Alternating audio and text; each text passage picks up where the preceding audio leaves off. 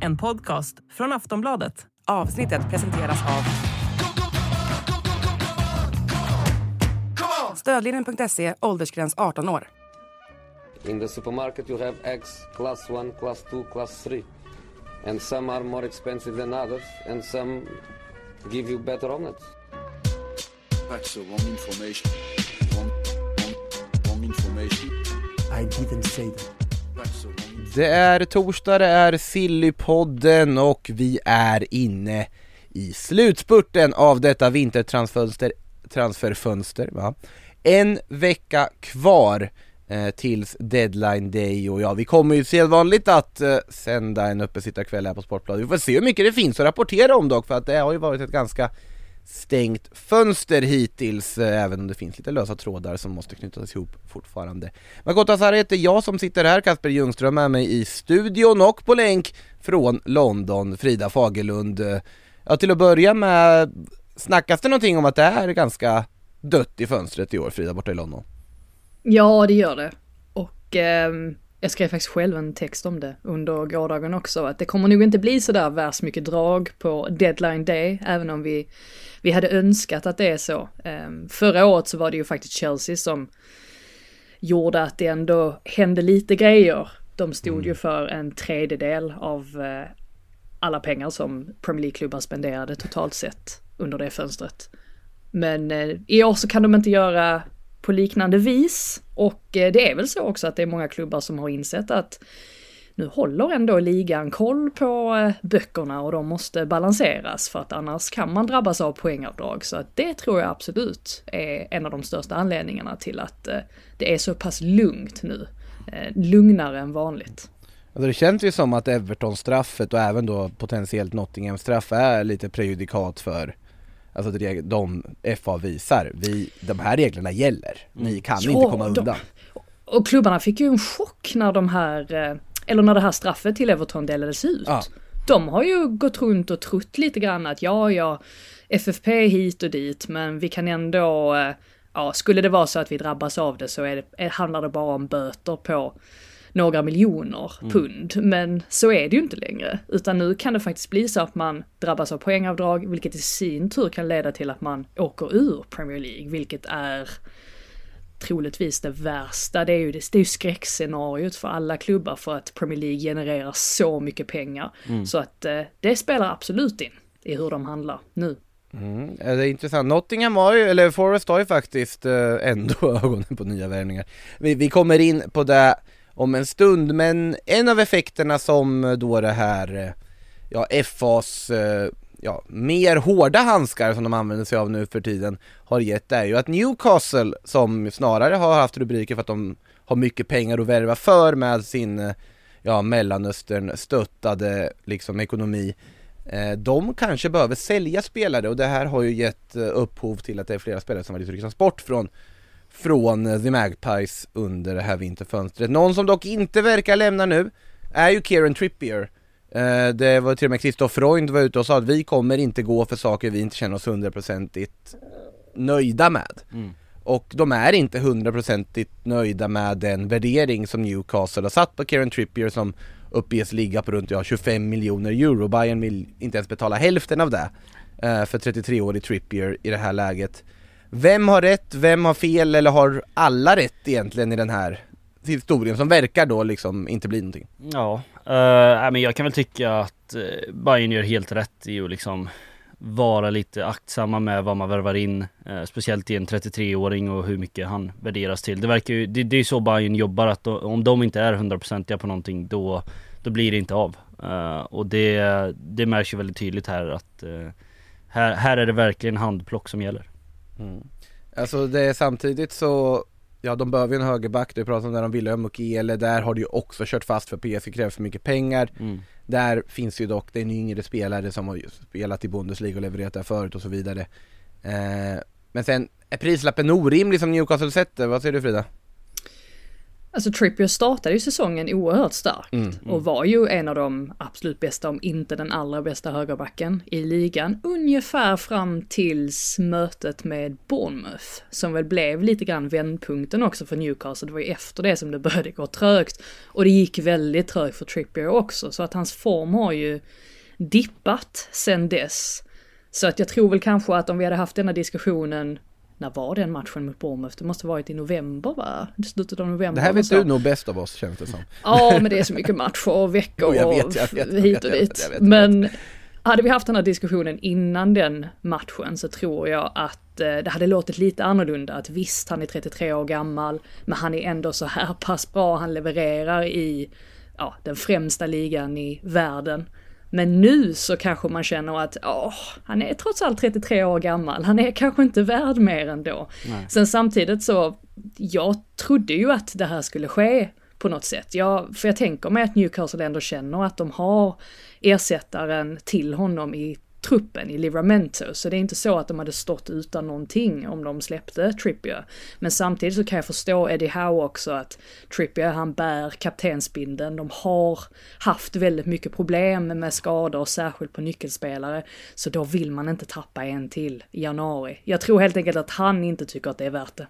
Nej och sen om man tänker just på kaptensbindel hur bra han var tidigare på hösten så kan ju liksom värderingen anses ändå vara relativt rimlig från Newcastle så Bayern München kan inte tänka att de bara ska valsa in och plocka en sån spelare hur som helst. Nej, eh, alltså jag tycker liksom att värderingen är, eh, jag tycker den är väldigt rimlig sett till, inte sett kanske till vad han, vad han presterar här och nu, men framförallt vad han är värd för Newcastle. För det är det det handlar om i, i grund och botten, att klubben värderar ju en spelare utifrån hur mycket de tycker att han är värd liksom för klubben. Det var ju precis det som var argumentet med, med Declan Rice också när folk tyckte att det var en alldeles för hög prislapp. Jo men han är navet till allting, han är en ledare, han är liksom han är en nyckelspelare på alla sätt och vis. Eh, Så då värderar man honom högt. Precis så är det ju med Trippier också. Så att eh, att det är en hög prislapp, det förstår jag helt och hållet. Och att Bayern München inte riktigt är redo att betala det, det förstår jag också på ett sätt. Så att, Alltså de hamnade i en förhandling de inte ville för, hamna i med tanke på att de ville ju låna honom. Det var ju det som var grunden. Sen minns jag att det går inte att låna honom. nej. Okej då, vi kan väl försöka köpa loss honom då. Eh, och så blev det ju hela den här situationen som verkar sluta i att Bayern då bara blickar mot sommaren istället och inte gör så mycket mer om det inte finns något annat namn.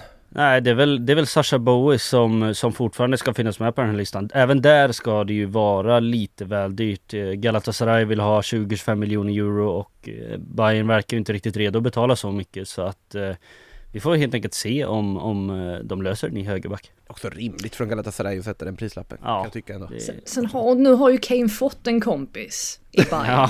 Behöver han verkligen två? ja, det är det man frågar sig. Ja, de, de har ju också tydligen enligt tysk media hängt tillsammans hela tiden Eh, Dyer och Kane, de gör alla träningsövningar tillsammans och det är liksom Gulligt. Ja det är fint, man blir ju glad Men- för Ja. Men på, på tal om Dyer, alltså så mycket som jag skrattade i, i morse när jag såg hans Ja, eh, postmatch interview efter Bayern. Och det här har jag missat, det här har jag missat Nej men det är... Eh, alltså det är, det är, nu är ju, Eric Dyer är ju lite speciell för att han växte ju upp till stor del i Portugal, så att han har ju redan en liten sån här portugisisk eh, brytning när han pratar engelska. Men han är väl en sån person som säkert plockar upp andras dialekter väldigt snabbt också, för att nu låter han ju tysk. Ja. Det, är, det var ju som att höra en tysk prata efter en match. Det var nästan så att han som intervjuade hade en, en mer engelsk dialekt än vad Eric Dyer hade. men det- eh, ofattbar verkligen. Alltså jag skrattar så mycket. Ja, Nej, det, det är ju någonting med, med Bundesliga, för det var ju något med Sancho också att han började prata med, med tysk Jo dialekt. men han har ju ändå varit där ett tag då Ja, men han är också Ja, engelsman. Dyer har varit i fem två minuter. veckor Ja, ja nej, det, men det är någonting de gör med en i Bundesliga som gör att man liksom, det blir, man blir tysk på en gång. Ja, men, och man skrattar ju inte för att det är hånfullt, utan, eller för att vara hånfull, utan det är ju snarare att man blir helt imponerad. Man bara, hur kan man acklimatisera sig så snabbt? Ja. Men det är som Alexander Isaks engelska. Ja. Jo, men den känner man ju ändå att nu har han ju jobbat på den ett tag. Eh, Ja, det Ja. har gått snabbt här. Ja, Ja, verkligen. men det är verkligen liksom att det är många som har reagerat där på, vad, vad, vad, vadå? Är han värvad från utlandet? Han har liksom växt upp på bakgatan här sett till hur han pratar. Eh, otroligt, det är imponerande tycker jag. Det säger väl någonting om eh, språkbegåvning också, att kunna omedvetet eller medvetet snappa upp. Hans, hans portugisiska är ju väldigt bra. Mm, eh, faktiskt. Ja, det är otroligt. Ja, en värvning de var hundraprocentigt nöjda med då, Bayern München om man ska tro Christoph Freund. Eh, Att de fick Eric Dyer i, i det här fönstret. De gör ju lite i alla fall Bayern och skapar lite rubriker, till skillnad från många andra klubbar. Eh, vi hoppar tillbaka till Newcastle för det kommer lite uppgifter här precis innan vi eh, klev in i studion angående Callum Wilson, för det är ju en annan sån spelare som kommit något i åren men som skulle kunna vara tillgänglig att säljas såvida att Newcastle då inte vill släppa några av sina allra största dyrgripare som Alexander Isak och Bruno Gimareis och så vidare.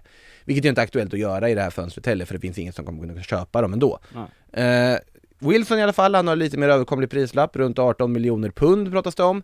Eh, och där ska då ha fått eh, Manchester United, Chelsea, Arsenal och andra forwardsugna konkurrenter intresserade. Är Callum Wilson något för eh, klubbar på den hyllan skulle ni säga? Ja, alltså så här, varför inte? Det är ju en spelare som, eh, han är ju inte, han är inte lastgammal.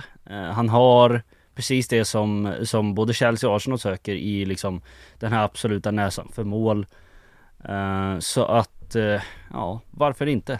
Frågan är om han, han är till salu. Jag, jag har svårt att se att man ska släppa honom när Alexander Isak har det liksom skaderegistret som han har. Men, Jag kan säga dem släppa Callum Wilson av den anledningen att han är precis lika skadebenägen som Ja. Isak är om inte mer. Och eh, om det nu är så att man vill behålla Isak så måste man ju sälja andra spelare. Så då kan jag absolut säga att man släpper Wilson. Almiron ryktas ju till en saudisk klubb nu där Ja. man kan få in en del pengar. Det är Men- ju spelare som har tappat i värde det Mm det senaste året eller de senaste åren. Så att om man hade velat få ut maximalt av dem, alltså rent försäljningsmässigt så skulle man ju ha sålt dem för ett par år sedan. Men jag tror ändå att ja, de här kan nog inbringa en del pengar. Som då möjligtvis kan leda till att man inte behöver tappa då en spelare som Isak som väl mer fortfarande ses som en framtidsspelare. Men hur, hur ska man då, om man blir av med både Almiron och eh, Callum Wilson här, hur formerar man en fronttrio i ja, men, efterföljande match? För det är ju det är ju ett skadedrabbat lag liksom. Hur, vilka är det som kommer spela där fram egentligen? Gordon, Isak, Joel Linton. Joel Linton är ju out. Just han är ju helt out kommer jag på till och med. Mm. Eh, har, Jo, men nu, nu tänker ju inte jag att allting kommer hända nu i januari. Det är väl så att Eddie Howe också är väldigt eh, motsträvig, motsträvig kring att tappa spelare nu givetvis. Men Ah. när, när de pratar om att de vill sälja spelare eller att de måste spe, sälja spelare så uppfattar jag ju det som att det mesta kommer att hända i sommar. Mhm, Så det är då jag tänker att det kommer ske. Ja, i sommar är det ju definitivt Jag tror inte mer- det kommer hända så mycket. Som sagt, vi har precis sagt att det kommer inte hända mycket i det här fönstret. Jag tror inte det, men däremot så planerar man väl framåt, alltså för framtiden. Vad kommer ske? Vad blir nästa steg för oss? Det är ju vår ansvar och obligation att hitta halmstrån i det här läget som, med tanke på namnet på podden. Eh, men det var Men väl ändå menar, vi har snack om Fabrizio vinter. Romano som twittrar mer om affärer som inte kommer ske kontra affärer som faktiskt sker. Så att det säger ju ganska mycket om att den här marknaden står rätt så still just nu. Ja, man undrar vad ett visst flygbolag tycker om sponsordealen med Fabrizio Romano där när de inte får lika mycket utrymme på Here We Go eh, tweets som kanske vanligtvis i transferfönster. Eh, nej, det är mycket Lukas Bergvall för övrigt i, i flödet också, det säger väl också en del om eh, Lukas Bergvall, fantastisk talang men jag tror inte att den här övergången hade Alltså, vad ska man säga Bevakats så pass internationellt och stort som den nu gör med de stora orden som kommer från alla möjliga håll och kanter om det fanns andra större fiskar som var på väg att flytta på sig. Eh, angående Wilson så var det väl ändå snack om att det kan vara just nu i januari där det är aktuellt och framförallt så är det väl så att klubbar som United, Chelsea och Arsenal hade kanske inte varit lika intresserade i so- sommar. Nej. Då finns det andra alternativ på bordet och det finns en annan budget att jobba med. Precis, då är det ju, då är det ju stora, stora spelare på riktigt som man ska gå för. Här är ju Callum Wilson, där får du ju en, en nödlösning som ändå skulle kunna eh, fungera väldigt bra i många av de här lagen. Så Alltså jag tycker att det här låter ganska bra för United. mm, Om de på något sätt, nu har inte de pengar överhuvudtaget att lägga på spelare egentligen Men säg att du kan lösa ett lån Låna Callum Wilson med att betala lönen och betala en liten hyra ja, det är just det. Men va, varför skulle Newcastle Ja, vilja låna precis. ut till en klubb de, jag menar de tampas ju om samma platser i tabellen just nu. Ja men Det då får, får du slänga in köpobligationen på något sätt så att det ändå räknas till att det är en försäljning. Eh, på något Och då ska Man vänster. United köpa en spelare som är i den åldern. Jag, jag tror inte att det är det Ineos vill, vill göra. Men vad vet jag? Det, Äh. Nej, alltså just, nu tänker jag ju enbart på liksom kvaliteten som Callum Wilson har och statusen. Det är en spelare som vet exakt hur man gör mål i Premier League-sammanhang. Som har spelat i en klubb med höga ambitioner. Som skulle kunna gå in och rotera med Rasmus Höjlund och Höjlund skulle kunna plocka upp så mycket från Callum Wilson. Sett till vad han har gjort i, i ligan och så vidare. Som inte skulle gnälla för mycket om han sitter på bänken stundtals. Så att det är en ganska bra lösning i det här perspektivet, om den såklart är genomförbar. Exakt, det är, det är en bra lösning men eh, känslan är ju att den inte är genomförbar. Eh, Det är ju det som är eh, känslan men, men det är klart att Callum Wilson hade gått in och förstärkt både United, Chelsea och Arsenal, så är det. Ja. I alla fall om, om som backup forward då kanske inte Ja, eller någon slags rotation-variant. Han är, han är ju faktiskt, han är ju bättre än vad han, eller ja, han får väl rätt mycket cred egentligen, men han Ja. är ju faktiskt, han är ju en sån där typisk striker som man bara, ja men som har, egentligen har allt det här med att han är, han är så atletisk och han är väldigt bra i straffområdet. Ja, jag gillar, gillar Callum Wilson. En väldigt bra fotbollsspelare faktiskt så att eh, eh, Trots allt så har det ändå när han har varit helt frisk Så har det ju inte varit hundraprocentigt att Alexander Isak ska gå före honom Nej, verkligen. Det säger ju en del om vilken kvalitet Callum Wilson ändå har hållit i Newcastle också Någon som skulle vara ett första val om han värvas till någon av de här klubbarna det är ju Victor Osimhen, det kan vi nog alla slå fast eh, Osimhen har lite kryptiskt gått ut och sagt att han har bestämt sig kring sin framtid och sitt nästa steg eh, ja, Kul att vi vet det, men vi vet ju inte vad han har bestämt sig för Han har Nej. bestämt sig för någonting Mm. och han kommer att göra allt för att genomföra det till sommaren Mm. eh, Om det är att stanna i Napoli eller eh, följa Kvitja Kvaratskelias agents råd och dra till Saudiarabien Eller om det är att eh, gå till någon Premier League-klubb som de flesta tror att han kommer göra Eh, det återstår att se Men eh, det har ju direkt dykt upp uppgifter i Italien om att Chelsea är redo att betala den här nya klausulen i hans kontrakt och hit och dit och såklart att Det kommer väl bli en, det sa vi i och för sig inför förra sommaren också Men att det kommer bli en dragkamp mellan Chelsea, Arsenal och andra om den här spelaren Ja, det, det är nog inget snack om den saken. Eh, han berättar att han har bestämt sig vad han ska göra och det är inte att stanna i Napoli en säsong till utan han han kommer lämna och då är det ju jättefavorit på, på Premier League för det finns många platser eh, lediga där på Han anfallsposten. följde upp med att hylla Premier League och sa att alla vill Exakt, spela där, exakt. det har han gjort väldigt ofta också så att, alltså, Frågan är bara vart han hamnar Mm. Eh, Där, där finns det ju precis som vi var inne på, där finns det ju många, många klubbar som förmodligen skulle kunna eh, vara intresserade men det finns inte jättemånga som har råd. Eh, så att Chelsea är klart att eh, det är, de är nog absoluta favoriter till det här. Men om de inte har Champions League att erbjuda? Ja, För de fick ju en Kunko ändå. Ja och de har ju Premier League att erbjuda och där är ju Victor Osimhen eh, superfrälst. Där, där har eh, du en poäng, de har ju Premier League att erbjuda, det är det som är grejen just Ja. nu. Så att, eh, ja. Eh, De verkar i alla fall ändå vilja ha någonting till vintern också, Chelsea eh, Till forwardpositionen. Allting har ju att göra med om de hittar en köpare för Armando Broja, eh, vilket ju inte är det lättaste. Framförallt inte när de satte den prislappen de gjorde, må så vara hur rimlig den kan tänkas vara sett till marknaden och hur den ser ut. Men det är ju många som på något sätt har, har väldigt stort intresse för Aston Villas backup-forward John Duran.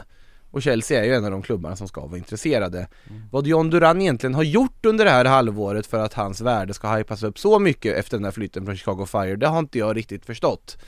Eh, Men det säger också en del om den här stängda marknaden att det är ett namn som John Duran som dyker upp och blir aktuell för klubbar man kan argumentera för kanske är något större än vad Aston Villa är, även om de inte kanske är lika bra som Aston Villa är i dagsläget. Eh, men det här måste, det är ju helt fel profil för Chelsea att gå för även om den passar deras värvningsfilosofi, eller vad säger du Frida? Ja, han är ju ung och lovande Ja, och kostar inte jättemycket pengar heller. Det är ju ingen överdriven su- summa. Det är ju inte så att han har höjt sitt värde markant sedan han kom till Aston Villa. För han får ju knappt spela just eftersom att Mm. Ollie Watkins är så bra. Man kan inte peta honom hur som helst. Så att jag tror väl inte ens att han har startat en match va? För Villa. Utan det handlar bara Bra om fråga, Jag måste vara i någon ligacupmatch någon gång i sånt fall Ja men precis, men jag, Ja. tror inte, jag tror inte i Premier League i alla fall att, Nej. han har, eh, att han har startat någon match. Och då kan man ju undra också, ja visst vi förstår ju att Chelsea vill köpa talang, att de är ute efter det. Men samtidigt om han nu är ute efter speltid just, kommer han, kan Chelsea garantera att han får speltid. Jag, jag är inte säker på det heller. Då ska- han gå rakt in i startelvan då? Ja, kanske. Men jag... eh, Ja, det här köper man ju definitivt någonting för, för framtiden. Det är ju inget, det är inget etablerat så. Eh, Nej. För så, mycket, så pass mycket har han ju inte visat upp sig än. Mm. Nej det är lite underligt ändå kan jag tycka för jag Mm. tycker att det de behöver är väl liksom Om de nu ska gå för någonting direkt där vinterfönstret, alltså Karim Benzema finns en logik i om, Mm. om de skulle, nu får vi se hur det blir med Benzema och han själv gick ut och sa att det är bara lögner i fransk media och allting Jag trivs jättebra i Al säger han Mm. eh, Under hot höll jag på att säga, men jag vet inte alltså det Att Chelsea ska lösa det under slutspurten av fönstret ser jag som svårt Men den har det funnits en logik i att göra för där får du liksom garanterad kvalitet som bara går rakt in och och Nico Jackson som också är en ung lovande forward skulle kunna insupa hur mycket kunskap och lärdom som helst av att alternera med Karim Benzema. Eh, jag vet inte hur mycket liksom, kunskap och rutin som skulle insupas om Nico Jackson och John Duran hänger med varandra på topp eh, och tar lärdom. Vem vet, kanske blir kanonbra men är lite skeptisk till det ändå. Mm. Eh, så var det med det, några som faktiskt agerar eh, trots att de egentligen inte borde ha så mycket pengar för att göra det, det är Atletico Madrid. Eh, De har presenterat en ny målvakt i form av Horatio Moldovan eh, Rumän från eh, Rapid Bukarest och de betalade utköpsklausulen på för runt ja, 10 miljoner kronor. Det hade man ju såklart råd med. Eh, Han går in då som ny andra målvakt. När Ivo Girbic flyttar till Sheffield United var allt att verka eh, Ivo Girbic som ju varit backup till Jan Oblak där tidigare. Och eh, samtidigt har de också officiellt skeppat Xavi Galan som inte blev någon hit på eh, Wanda Metropolitano även om många trodde han skulle bli det. Eh, Jag undertecknad. Eh, Skeppat honom på lån till Real Sociedad där han ska försöka få igång sin karriär igen. Och Moise Keane verkar vara på väg in från Juventus. Han ska väl till och med göra läkarundersökning och sånt nu enligt eh, Sky Italia och Gianluca Di Marzio. Eh, Men det som är intressantast med Atletico Madrid just nu det är ju att de har några riktigt spännande mittfältare som de jagar och några är närmare än de andra. Till att börja med Artur Vermeeren från Royal Antwerp, 18-åring som har uh, hyllats väldigt mycket från diverse olika håll och kanter. Mm. Som alltså verkar välja Atletico. Ja, för eh, Tottenham var det va, tror jag, som var intresserad också där. Eh, så att eh, det är klart att eh, det, är en spännande mittfältare. De, eh, de får ju in honom eh, och förmodligen en till då. Eh, så att eh, det, det, kan, det, det är spelare som verkligen kan lyfta men det kan också bli fiasko såklart. Så är det med Moise Keane också att det där, Skeptisk. Ja, är man är skeptisk men det är klart att det är en spelare som, som skulle kunna lyfta i, i den här miljön men eh, Ja det återstår att se om, om det här är rätt väg att gå. Vad säger du om Vermeeren till Atletico Frida? Ja, nej men det kan väl vara ett, ett alternativ. Jag har mest snöat in på Matt O'Reilly eh, egentligen. Men, eh, det Vi kommer till Matt O'Reilly också, vi kommer till Matt O'Reilly. ja, precis. Eh, jag tycker att han är rätt så spännande. Dels för att vi delar födelsedag. Så jag, jag har känt till Matt O'Reilly väldigt länge, bara på grund av detta. Ni vet att man kan kolla upp så här vilka, vilka fotbollsspelare delar du födelsedag med. Och också att han representerar Danmark, vilket är, är Just det, helt det han, sjukt. För att, ja, hur dansk är han egentligen? Jo, han är ju halvdansk, men, men ändå. Han, han känns väldigt, väldigt engelsk. Ja verkligen. Jag var väldigt nära på att försöka mig på ett danskt uttal av Matt O'Reilly men jag känner att jag ska förskona våra lyssnare från det så att jag låter det vara. eh, Men ja som sagt, du nämnde Matt O'Reilly där Celtic-talangen, dansken då som eh, också kopplas samman med Atletico Madrid. De vill ha nya unga mittfältare och såklart Vermeeren O'Reilly få in dem på mittfältet. Sen har du ju en del unga egna förmågor som eh, Pablo Barrios och eh, Rodrigo Riquelme och Riquelme i och för sig mer vänsterytter. Men de, du har en del också spännande nya namn och jag tror att det kan vara bra för Atletico på sikt att få in den här stommen och bygga någonting nytt på så, Mm. så vis. Och det verkar ju Diego Simeone försöka göra nu. Eh, ett Atletico de Madrid som för övrigt spelar Copa del Rey ikväll mot Sevilla avspark 21.00 Sänds på sportbladet.se så häng med där om ni inte har tröttnat på min röst redan efter att lyssna på den här podden. Eh, kommentera då givetvis. Eh, vi går till en mer rutinerad mittfältare, nämligen Joshua Kimmich. Han har ett kontrakt med FC Bayern som löper ut 2025 och det finns inte någon kontraktsförlängning på horisonten här och nu. Men när en spelare som Kimmich har ett kontrakt som börjar närma sig sitt slut, då kommer stora klubbar vara intresserade och så är ju också fallet. Enligt Sport Bild ska Liverpool och Manchester City finnas bland klubbarna som vill lägga vantarna på Joshua Kimmich, även PSG i mixen och Barcelona var det tidigare men ska väl inte riktigt ha råd i dagsläget. Eh, jag hade ju kunnat se Kimmich både i Liverpool och City Mm. utan problem Mm. göra dem bättre. Man är ju inte förvånad heller över att de här tränarna är intresserade. Det är ju två tränare som har väldigt bra koll på honom, i Klopp och Guardiola. Ja, så är det ju. Det är ju en, eh, en väldigt bra lösning. Jag, jag skulle väl någonstans sätta eh, ja, men Liverpool och PSG i någon slags pole lite före City i och med eh, den förhandlingen som förmodligen pågår i, i, liksom redan nu om eh, Lucas Paqueta till City eh, skulle jag gissa på.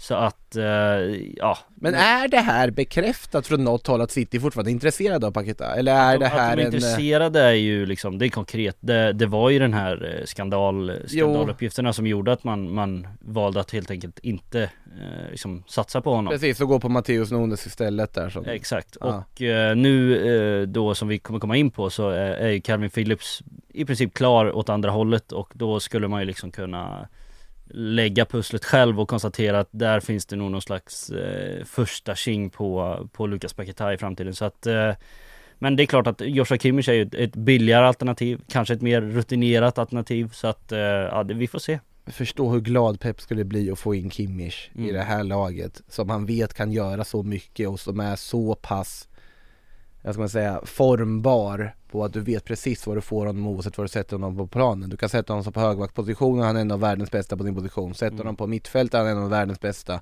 Sätt honom som åtta, sexa, vad du vill. Mm. Och du, du har bara en otroligt kompetent, skicklig, mångsidig fotbollsspelare. Det är ju Peps drömspelare att få in.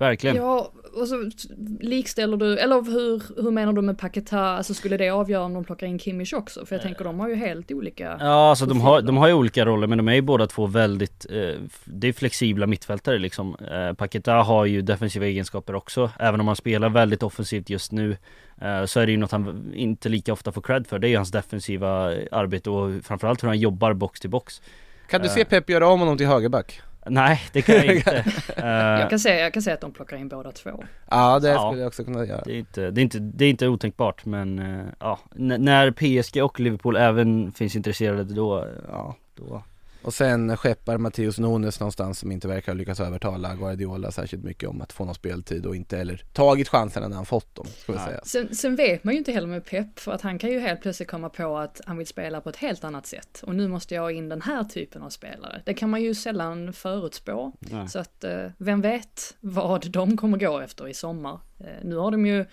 kanske känt, eller jag tror att han har känt att oj, vi saknar kanske en del spelare nu som kan kontrollera spelet på det sättet som vi gjorde under förra säsongen. Vi måste kanske ha in ett par sådana spelare. Ja, eller så vet man inte om han helt plötsligt går i en helt annan riktning. Han är oförutse- oförutsägbar. Alltså, alltså City kan mycket väl spela en rak Pelle Olssonsk 4-4-2 om ett år. Man vet inte med Pep, han kan få för sig att det här, det här är rätt just nu för oss. Vi behöver en eh, stark och tung forward på 1,90 och komplettera Haaland med och sen är det sagan om de två tornen för hela slanten. Det, det han kan sätter ju trender på något sätt. Ja. Ja det verkligen, får man ge verkligen. honom. verkligen helt otrolig tränare på så vis, alltså hur han hur han aldrig är nöjd och det kan man ju förstå med, det är därför City har varit så bra som de är också för att Pep också vet vad han håller på med så att säga och mixtrat och trixat och så vidare. Han skulle ju passa i Liverpool också Kimmich ska ju sägas, det hade ju varit väldigt kul att se med. Eh, jag nämnde tidigare att Forest eh, ändå är något aktiva på marknaden trots då potentiellt annalkande poängavdrag och då syftar jag inte att de är aktiva i att kanske skeppa Orel Mangala till Napoli som det har snackats om utan snarare att de är på väg att kanske plocka in spelare. Eh, de ska vara väldigt intresserade av att plocka in Giovanni Reina eh, från Borussia Dortmund, amerikanen som inte alls har eh, lyckats hävda sig i den konkurrensen i eh, Borussia Dortmund den här säsongen. Nu har Jadon Sancho kommit in, Spel, alltså möjligheten till speltid börjar bli mindre för Reina, han vill bort.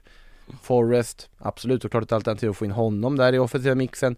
Men även Olympic Marseille ska vara där och vara principiellt överens med Dortmund om en eh, potentiell övergång. Eh, Reina till Premier League, är det något ni vill se?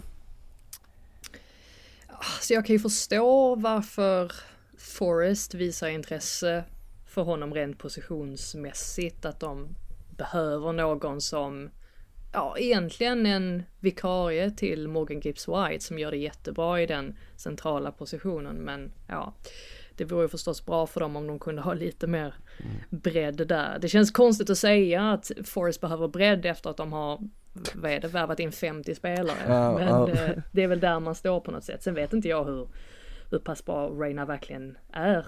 Eh, såg också att hans agent är Mendes nu. Han, han signade med Mendes här nyligen För att eh, fixa någonting till eh, fönstret liksom Ja, sen är det svårt tycker jag också med amerikanska spelare att uppskatta hur, hur pass bra Ja, verkligen. de, de är egentligen. För att amerikaner har förmågan verkligen att, att hypa sina spelare på ett sätt som kanske inte alltid överensstämmer med verkligheten. Nej. Men eh, vem vet, han, han anses ju vara en stor talang. Bästa kompis med Jude Bellingham också så att det, det kanske ger någonting. Kanske det känns väldigt mycket liksom eh, Forrest och Marseille kompatibelt för att han ska ju ha, eh, han kanske inte ska ha den bästa inställningen. Det var ju lite, lite snack i VM om att han var oerhört missnöjd och att han inte skötte sig riktigt på träningar vilket som gjorde att han inte fick spela. Eh, och så att han, han verkar ha lite ett stökigt beteende och då tycker jag att han passar perfekt in i både Nottingham Forest och Marseille. Jag sitter och funderar samtidigt, hur bra var egentligen Claudio Reina under tiden han var aktiv? Eh, kanske innan din tid Kasper Verkligen innan min tid. Eh, Pappa Reina då som, som spelade i amerikanska Ja, landslaget så långt stora framgångar där eh, Det är lite fint att han är född i Sunderland faktiskt. Det har Just det, när Claudio Reina var där ja Mm. Ja precis, bara en sån sak. Eh, vi får se, det var ju lite mer i ropet för några år sedan där när han slog igenom och då kändes det som att han kommer att passera pappa med råge. Sen har det väl liksom stannat upp lite för, Mm. för Gio Reina. Eh, nämnde Calvin Phillips förut, vi kan väl konstatera att det här är så gott som klart nu att Calvin Phillips kommer hamna i West Ham. Eh, där han väl lär passa ganska bra. Verkligen. Han eh, kommer nog kliva in och ta Thomas Zuzeks eh, roll rakt av bredvid Alvarez och Ward Prowse på ett mittfält. Eh, det har ju varit lite diskussion om den här köpoptionen. Eh, Ornstein skrev först eh, ingen köpoption, sen redigerade han tweeten till det finns en köpoption, sen redigerade han det igen. Det finns ingen köpoption. Eh, men nu så ska det då finnas en köpoption i det här avtalet från ganska Så det många finns en köpoption. Nu, nu ska det vara klart och den ska ligga runt 40 miljoner pund tror jag så att, ja det var euro, kommer jag inte ihåg nu. Men så att det, är- det är en dyr prislapp men det är också en ruskig kvalitetsspelare så att, eh, ja. Jag är väl lite förvånad över att det var en hel, ja, eller, eller en del hånfulla kommentarer på Twitter och sådär om att, Mm. ja varför går Calvin Phillips till West Ham, han kommer bara sitta på bänken. Ja, Men det är oerhört Jag håller märkligt. med om det där att Zuzek har, nu tycker jag att han har varit, nu följer jag inte West Ham lika noggrant som du gör antagligen, men Mm. jag tycker väl att Zuzek, han har ju varit lite bättre jämfört med förra säsongen, men han är ju fortfarande inte där han var för två säsonger sedan. Nej, verkligen inte. Eh, jag menar förra säsongen så var det ju eh, riktigt, riktigt illa. Uh, nästa säsongen igenom. Eh, nu har han ju liksom steppat upp lite, eh, hängt några avgörande mål precis så som man brukar göra. Eh, men eh, ja, alltså spelmässigt så är han ju inte i närheten av, eh, av Alvarez som spelar bredvid honom till exempel. Så att det här, det här kommer nog inte vara något snack. Det enda som talar för att Zuzek skulle få, få behålla sin plats i startelvan det är att Mois är såklart smått förälskad i sin tjeckiska värvning. Så att det är väl det enda som talar för det. Förstå chocken när Calvin Phillips eh, samlar på sig typ två matcher från start och tio inhopp och liksom en assist på hela våren. Ja, det, Eh, då, då är nog landslagsplatsen borta också. så är det nog. Eh, men det hade, han har ju, många har ju lyckats i West Ham förr på, på lån där. Jag tänker ju på Jesse Lingard har ju ändå satt någon sorts liksom standard för att eh, Ja. det Ja, går om att lyckas i West Ham. Om det är standarden då, då, för, då är det Då liksom... är det underverk som förväntar sig. Ja, verkligen. Ja. Men ja, det blir spännande. Eh, vet att när vi pratade om Calvin Phillips för, ja, blir två dagar sedan så var jag fast, eh, slog fast då att nu kommer Juventus och Zuzek-ryktet att dyka upp igen till sommaren. Eh, Juventus verkar dock ha gått vidare från Tjeckien, de tittar på lite annat. Eh, Theon Koopmeiners från Atalanta vill de värva till sommaren, det verkar vara liksom deras stora prio. Eh, kostar och festar dock, 40 miljoner euro är det väl som eh, det skulle kunna kosta att värva då. Den skicklige mångsidiga nederländaren från eh, Bergamo-klubben. Får väl se om Juventus kan skramla ihop det och få ihop en värvning men just nu verkar det i alla fall inte då vara någon mittfältare till vintern utan snarare då en mittfältare till sommaren man går runt på där man har. Mm. Eh, Juventus har gjort en väldigt fin säsong hittills och gett många yngre förmågor chansen också och ser ändå lovande ut. Trots att man har uh, taktiktroglodyten uh, Ja, Allegri där. lovande vet jag inte om jag skulle kalla det. Alltså det är ju många segrar som har kommit på någon slags slumpmässigt vis. Eh, Men det är klart, en seger är en seger, så är det ju och... eh, Och det är Juventus, det är, om det är någon klubb där seger är en seger är liksom Ja. motto så är det ju Juventus. Ja men så är det, så är det. Men att, eh, samtidigt lovande på så är det många yngre spelare som också får chansen Mm, och mm. spelar. Eh, så att nej, vi får se om Koopmainers passar ju ändå det, jag tycker det är en bra ett bra mål att ha för dem, det är en Mm. rätt hylla att gå på för dem och det är rätt ålder att gå på. Så, ja, jag tycker den är bra. Ja verkligen. Vi får se vad det blir av den. Lite kära återseenden har vi också att rapportera kring som är officiellt bekräftade. Chicharito, när var det senast vi pratade om honom i den här podden? Det måste det varit länge sedan. Innan han gick till LA Galaxy. Ja det var väl i West Ham någon gång. Vi, vi skulle mycket väl kunna ha bara inte nämnt att han gick till LA Galaxy också, kan jag tänka mig. Men han återvänder till Chivas Guadalajara och det jag tyckte var väldigt fint med det här var ju att Manchester Uniteds officiella Twitterkonto uppmärksammade det här något oerhört. Mm. Att då deras gamla anfallsprofil har flyttat hem till Chivas. Till och med ett personligt meddelande från Sir Alex Ferguson dök upp där eh, från United och jag tyckte det var väldigt fint och Chicharito var ju otroligt tacksam där när han eh, retweetade detta och Det är ju romantiskt också med spelare som flyttar hem. Mm. Ja, Vi är ju inte, ja, vi är inte bortskämda med dem längre tyvärr. Nej. Så att Nej. det är ju lite fint när det väl händer. jag tyckte det var väldigt fint just av United ändå och Peak då, de att liksom uppmärksamma det här på det här sättet och att liksom Sir Alex tog sig tid och sa att äntligen får du komma hem där jag hittade dig en gång i tiden och du kom hit och var så viktig för oss eh, och nu ska du få gå tillbaka och vi är helt övertygade om att du kommer att tillföra med all din rutin och allt du har. Jag tyckte det var väldigt fint, eh, måste jag säga.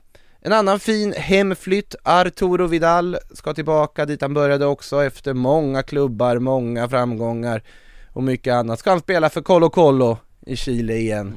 Eh, det gör mig också otroligt glad. Mm. Eh, Det är någonting med hemvändare som, som vänder hem till länder där, ja men som Mexiko och Chile, det är inte så vanligt att det kommer spelare därifrån liksom som blir riktigt, riktigt bra. Eh, Det är inte som att vända hem till typ Brasilien, det är, jag får en annan känsla när det, när det det är bara är magkänslan som talar här. Ja verkligen alltså, det, jag, jag du får inte det. samma glädje av allsvenska hemvändare. De, de är lite Ja, men vanligare. Jo, det, det har ju också något såklart, för Sverige är ju inte, det kryllar inte av världsspelare men det är någonting med när, när man vänder hem till en liga där nivån kanske inte är lika hög som i ett bra. Just, I Sydamerika så är det på något sätt annat också att du har verkligen varit ute och sett världen och varit ute i Europa, Mm. du har varit på andra sidan Atlanten, gjort framgångar där, hållit eh, liksom dem i din lilla gamla hemstad, om det så är i Chile liksom Titta på all, alla från Tocopilla i Chile, hur mycket de följer Alexis Sanchez eh, och det han gör ute i liksom världen, förstå om han skulle flytta hem till Tocopilla någon dag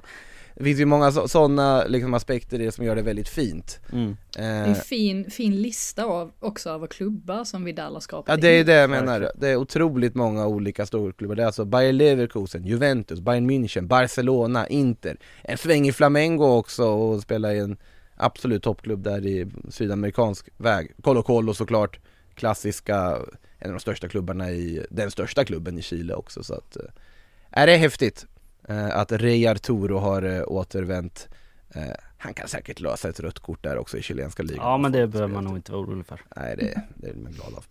Eh, Senaste på Kylian Mbappé, vi har utlovat att det skulle vara massa snack om Kylian Mbappé det här vinterfönstret men där har han bara suttit och velat och inte bestämt sig. Eh, Senaste i raden av de som rapporterat att han är klar för Real Madrid, det är Sport Bild eh, Jag vet inte varför de ibland går ut och börjar slå fast och basunera ut saker om Kylian Mbappé men de gör det ibland från den tyska tidningen eh, Och nu har de i alla fall sagt att, precis som Footmercato har sagt att han är klar för Madrid, han har bestämt sig Andra uppgifter gällande att Mbappé har fått ett erbjudande både från Real Madrid och PSG. Mm. Men att helt enkelt inte har bestämt sig själv vad han vill göra. Eh, så, ja det, Och, gre- och grejen är att det handlar ju inte bara om honom heller för att det känns som att den försäljningen av honom, eller ja, vad han nu än kommer fram till och bestämmer sig för, det kommer påverka så mycket annat på transfermarknaden. ja, Så att det är ju inte bara för hans skull som vi sitter och är spända på att se vart han hamnar någonstans, utan det är för att vi vill att det ska ta fart lite. Att det ska bli ruljans på, eh, på övergången. ja men den här som, det är ju till sommaren då, men det är ju det att om Kylian Mbappé väljer att stanna i PSG då kommer där den sommaren som kommer handla om Real Madrids jakt på Erling Braut Haaland. Mm. Och, och hur skulle den se ut? Hur är det egentligen med den här klausulen? Det finns så många frågor där som skulle behöva besvaras i det här läget, men det kommer ju hända då.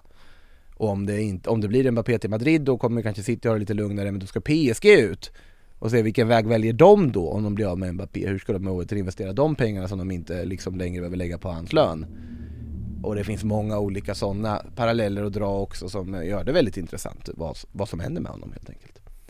Eh, vi ska ta lite frågor, men först tänkte jag att vi kan eh, konstatera att Elfenbenskusten är vidare i Afrikanska mästerskapen som har Mm. avslutat eh, gruppspelet. Verkligen. Eh, de är det dock utan tränare, för de valde att eh, lite prematurt sparka honom innan då det blev klart att de gått vidare. Ja, Eh, ja, vad, vad, Det- vad kan man säga? Det är mycket skrällar i det där gruppspelet också. ja, det är ett ruskigt gruppspel eh, rent eh, underhållningsmässigt. Det är eh, målrekord höger och vänster, det är draman, det är liksom tragedi, det är sparkade tränare. Alltså det, det har bjudits på allting så att ja, det är ett ruskigt mästerskap hittills.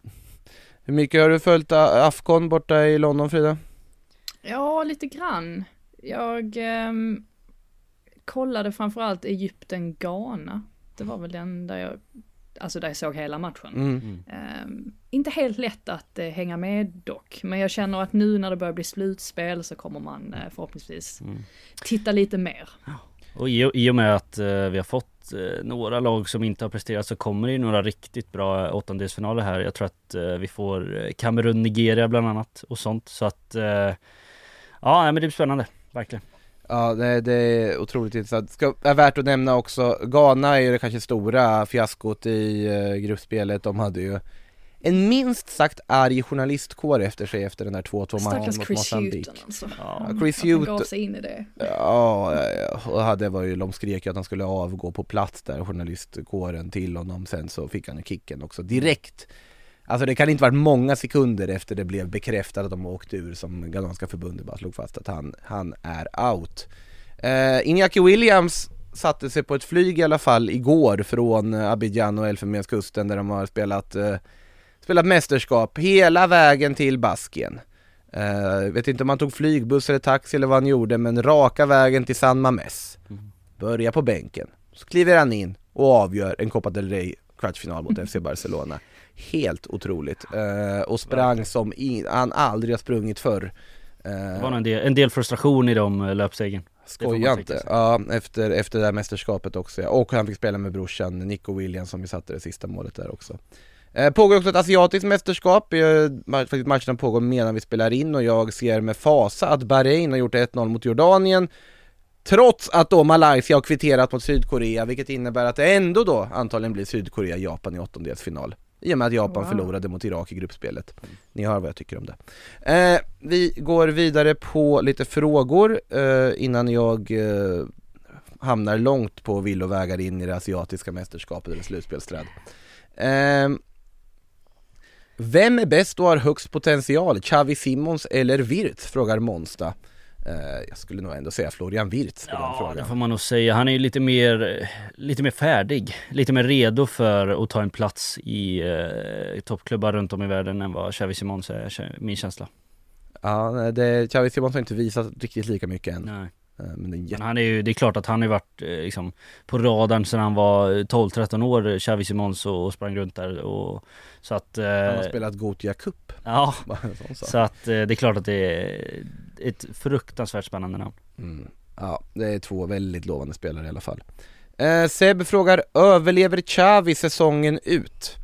Och eh, det är ju en fråga värd att ställa med tanke på då cupdebaclet igår. Mm. Eh, Xavi återigen belyste på presskonferensen efter matchen att om vi inte är i ett läge där vi är med och slåss om titlar i slutet av säsongen så lämnar jag.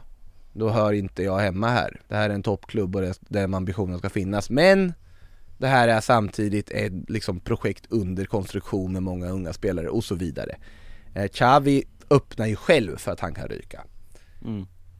Och om de skulle vara helt titellösa, säg att de är långt efter Madrid och Girona och så vidare i ligan när det avgörs, säg att de åker ur mot Napoli i en åttondelsfinal Tror jag nog att det kan komma en förändring för det känns inte som att Xavi och Deco drar jämnt överhuvudtaget till att börja med Ja, jag tror att eh, åttondelsfinalen mot, eh, mot Napoli, det blir det som avgör alltihop. Åker man ut, ja då, Då är det ju bara att eh, göra sig av med Xavi, så är det för då, då är det ju ett fiasko på, på alla fronter egentligen.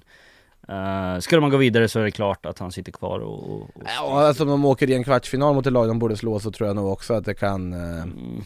Som Ja, sagt, men, det är ju han själv som också sätter kravbilden där, att vi ska vinna titlar. Mm. Copa del Rey var deras bästa chans till en titel den här säsongen. Den rök ju nu här i och med då en ja, otroligt svag insats totalt sett av Barcelona får man ju säga också. Absolut, Lamine Yamal missade två frilägen i, i andra halvlek där.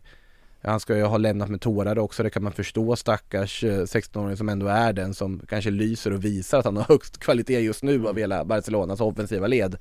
Eh, men det är ju ett Atletic som vinner skottstatistiken helt förkrossande. ja, det är ju... Är helt överlägsna i XG-siffror och allting. Eh, det ser inte bra ut i Barcelona på så vis. det gör det inte. Kenneth Johansson frågar vem borde United ta in som backup till Höjlund med tanke på Martial skadad? Jag ska säga Martial ska ju opereras här nu så att eh, det blir ju ingen försäljning av honom till vintern i alla fall. Mm. Han lämnar dock på fri transfer till eh, sommaren.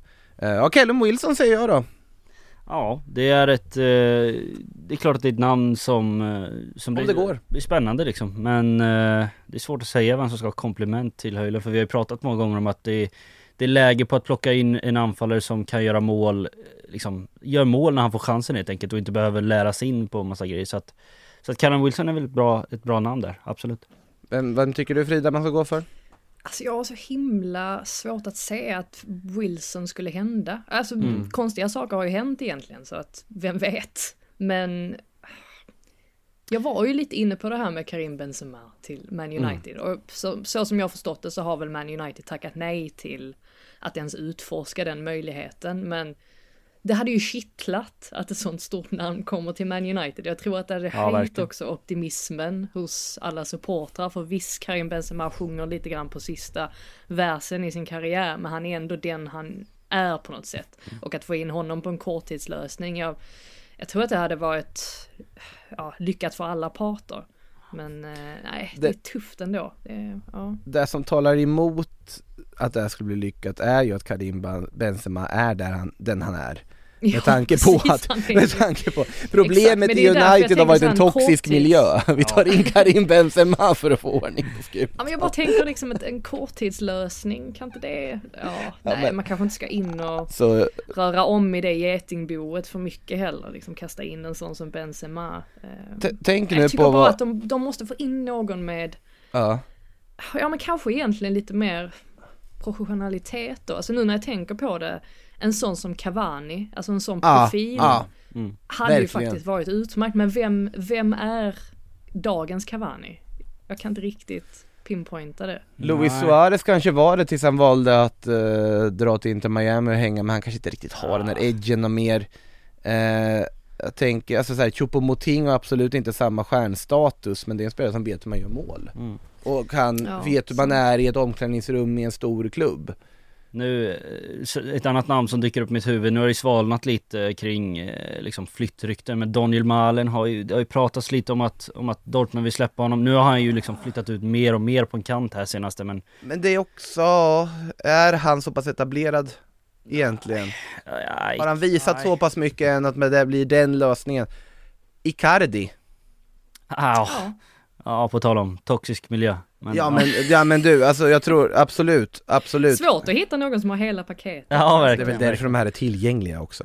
Ja, sant. så, här, så här i Benzemas fall, han lyckades ju liksom sänka hela Al-Ittihad på ett halvår. Mm. Eh, när det har varit hela havet stormar där Nuno drog och eh, inget funkar och, och alltihopa. Han måste vara personen non grata i Saudiarabien nu. Ja, det känns det verkligen så. Ja, eller alltså, ja, enligt, från, från saudiska håll, från Benzema själv så påstår man allt är frid och fröjd men faktum är att han tränar ju inte med laget. det, är, ju- en del också. Och Nuno drog och det, det, ja, det blir, eh, blir intressant att se men det är som sagt, det, det växer inte på träden. Timo Werner hade ju kunnat vara en sån innan han gick till Tottenham nu. Mm. De ändå har lite den profilen men absolut inte kanske samma målgaranti på så vis. Eh, det måste vi nämna också i och för sig, Bayer Leverkusen ska ju ha Here We Go What uh, Here We Go What hem ja, ja eh, uh, Borja Panda Iglesias också, det hade varit något för, United. Jag gillar Panda. Um, Det är Viktor Granbrand slänger upp ett namn här i och för sig. Uh, Sebastian Allers sejour i West Ham var inte lyckad men borde det inte ryktas mer om Aller till exempel till Manchester United? Andra val i Dortmund, jobbat på Ten Hag innan, bra relation klubbar emellan, lån till säsongsslut, win-win. Ja, det är ju det är, det är en anfallare som, eh, man ska veta det med honom, att han jobbar inte speciellt hårt. Han, eh, så det är, det är kanske raka Passar han motsatsen bra i till... Man United? Ja. Ja, så det är tveksamt. Alltså det är... Karim Benzema är också känd för sitt grovarbete på planen, och Icardi också. Nej men alltså Höjlund är ju, eh, han är ju någon som jobbar extremt hårt. Ja, ja, att, han försöker verkligen. ja, Ja. det är för mig, jag, tycker, jag är faktiskt imponerad av Höjlund, uh, sett till hur han tar sig an det här, hur han inte låter måltorkan i början liksom komma i vägen, jag tycker jag verkligen att det är imponerande hans eh, psyke och hur han har, Mm. har kört på där måste jag säga. Eh, Jag tycker Sebastian Haller är en ganska smart lösning egentligen faktiskt. ja, varför inte? Mm. Det, det är väl värt att prova.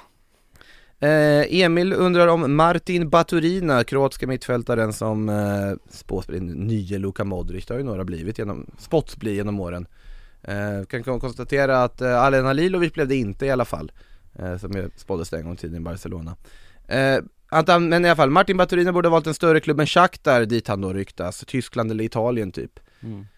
Ja, alltså sen finns det väl olika anledningar till att spelare väljer där de väljer. Ja, jag, jag, jag har ju suttit här och liksom sagt att Lukas Bergvall borde gå för eh, Frankfurt istället för Barcelona till exempel. Så jag tycker det piggar upp när man väljer liksom den, ja, den sunda rutten där, där man är eh, inkluderad i någon slags första trupp direkt redan från start och man eh, fasas in ut i seniorfotbollen och liksom så att, eh, ja men jag, jag tycker det är, det är pikt att han väljer eh, eh, klubb på en nivå ner. Det beror på vilka Han klubb. kopplades ihop med Arsenal väldigt Mm, mycket förra mm. sommaren. Ja och där hade det inte varit lika tydlig väg in i A-truppen så att säga kanske. Nej. Sen återigen, det är skillnad. Om det är Real Madrid eller Barcelona eller till och med Bayern München som är av sig, då är det något helt annat. Jo, så är det Det är ju bara att titta, de, vilken klubb är det som har fostrat flest spelare som spelar på toppnivån i, i världen? Fast inte spelar då i den klubbens A-lag. Real Madrid till exempel. Barcelona är väl. Absolut, absolut. Eh, det, är en, det är liksom en garanti. Det är där som är garanti att du åtminstone kommer bli en okej La Liga-spelare. Ja, Garanti tycker jag är lite Ja, garanti kanske jag tar i med tanke på, ja, Alen Halilovic. Exakt. Eh, vet inte varför han, ja, he's catching strays here, utan att han var, var inblandad. Eh, med det sagt så har tiden börjat rinna, rinna iväg och det har blivit dags att avrunda dagens avsnitt av Sillypodden. Nästa vecka är vi tillbaka, nästa vecka är det deadline day och vi ska sätta punkt för ett fönster som hittills kanske inte har bjudit på sådär jättemycket.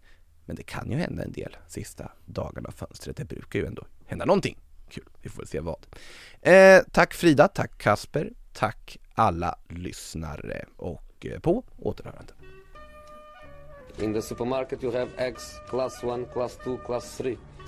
And some are more expensive than others, and some give you better omelets.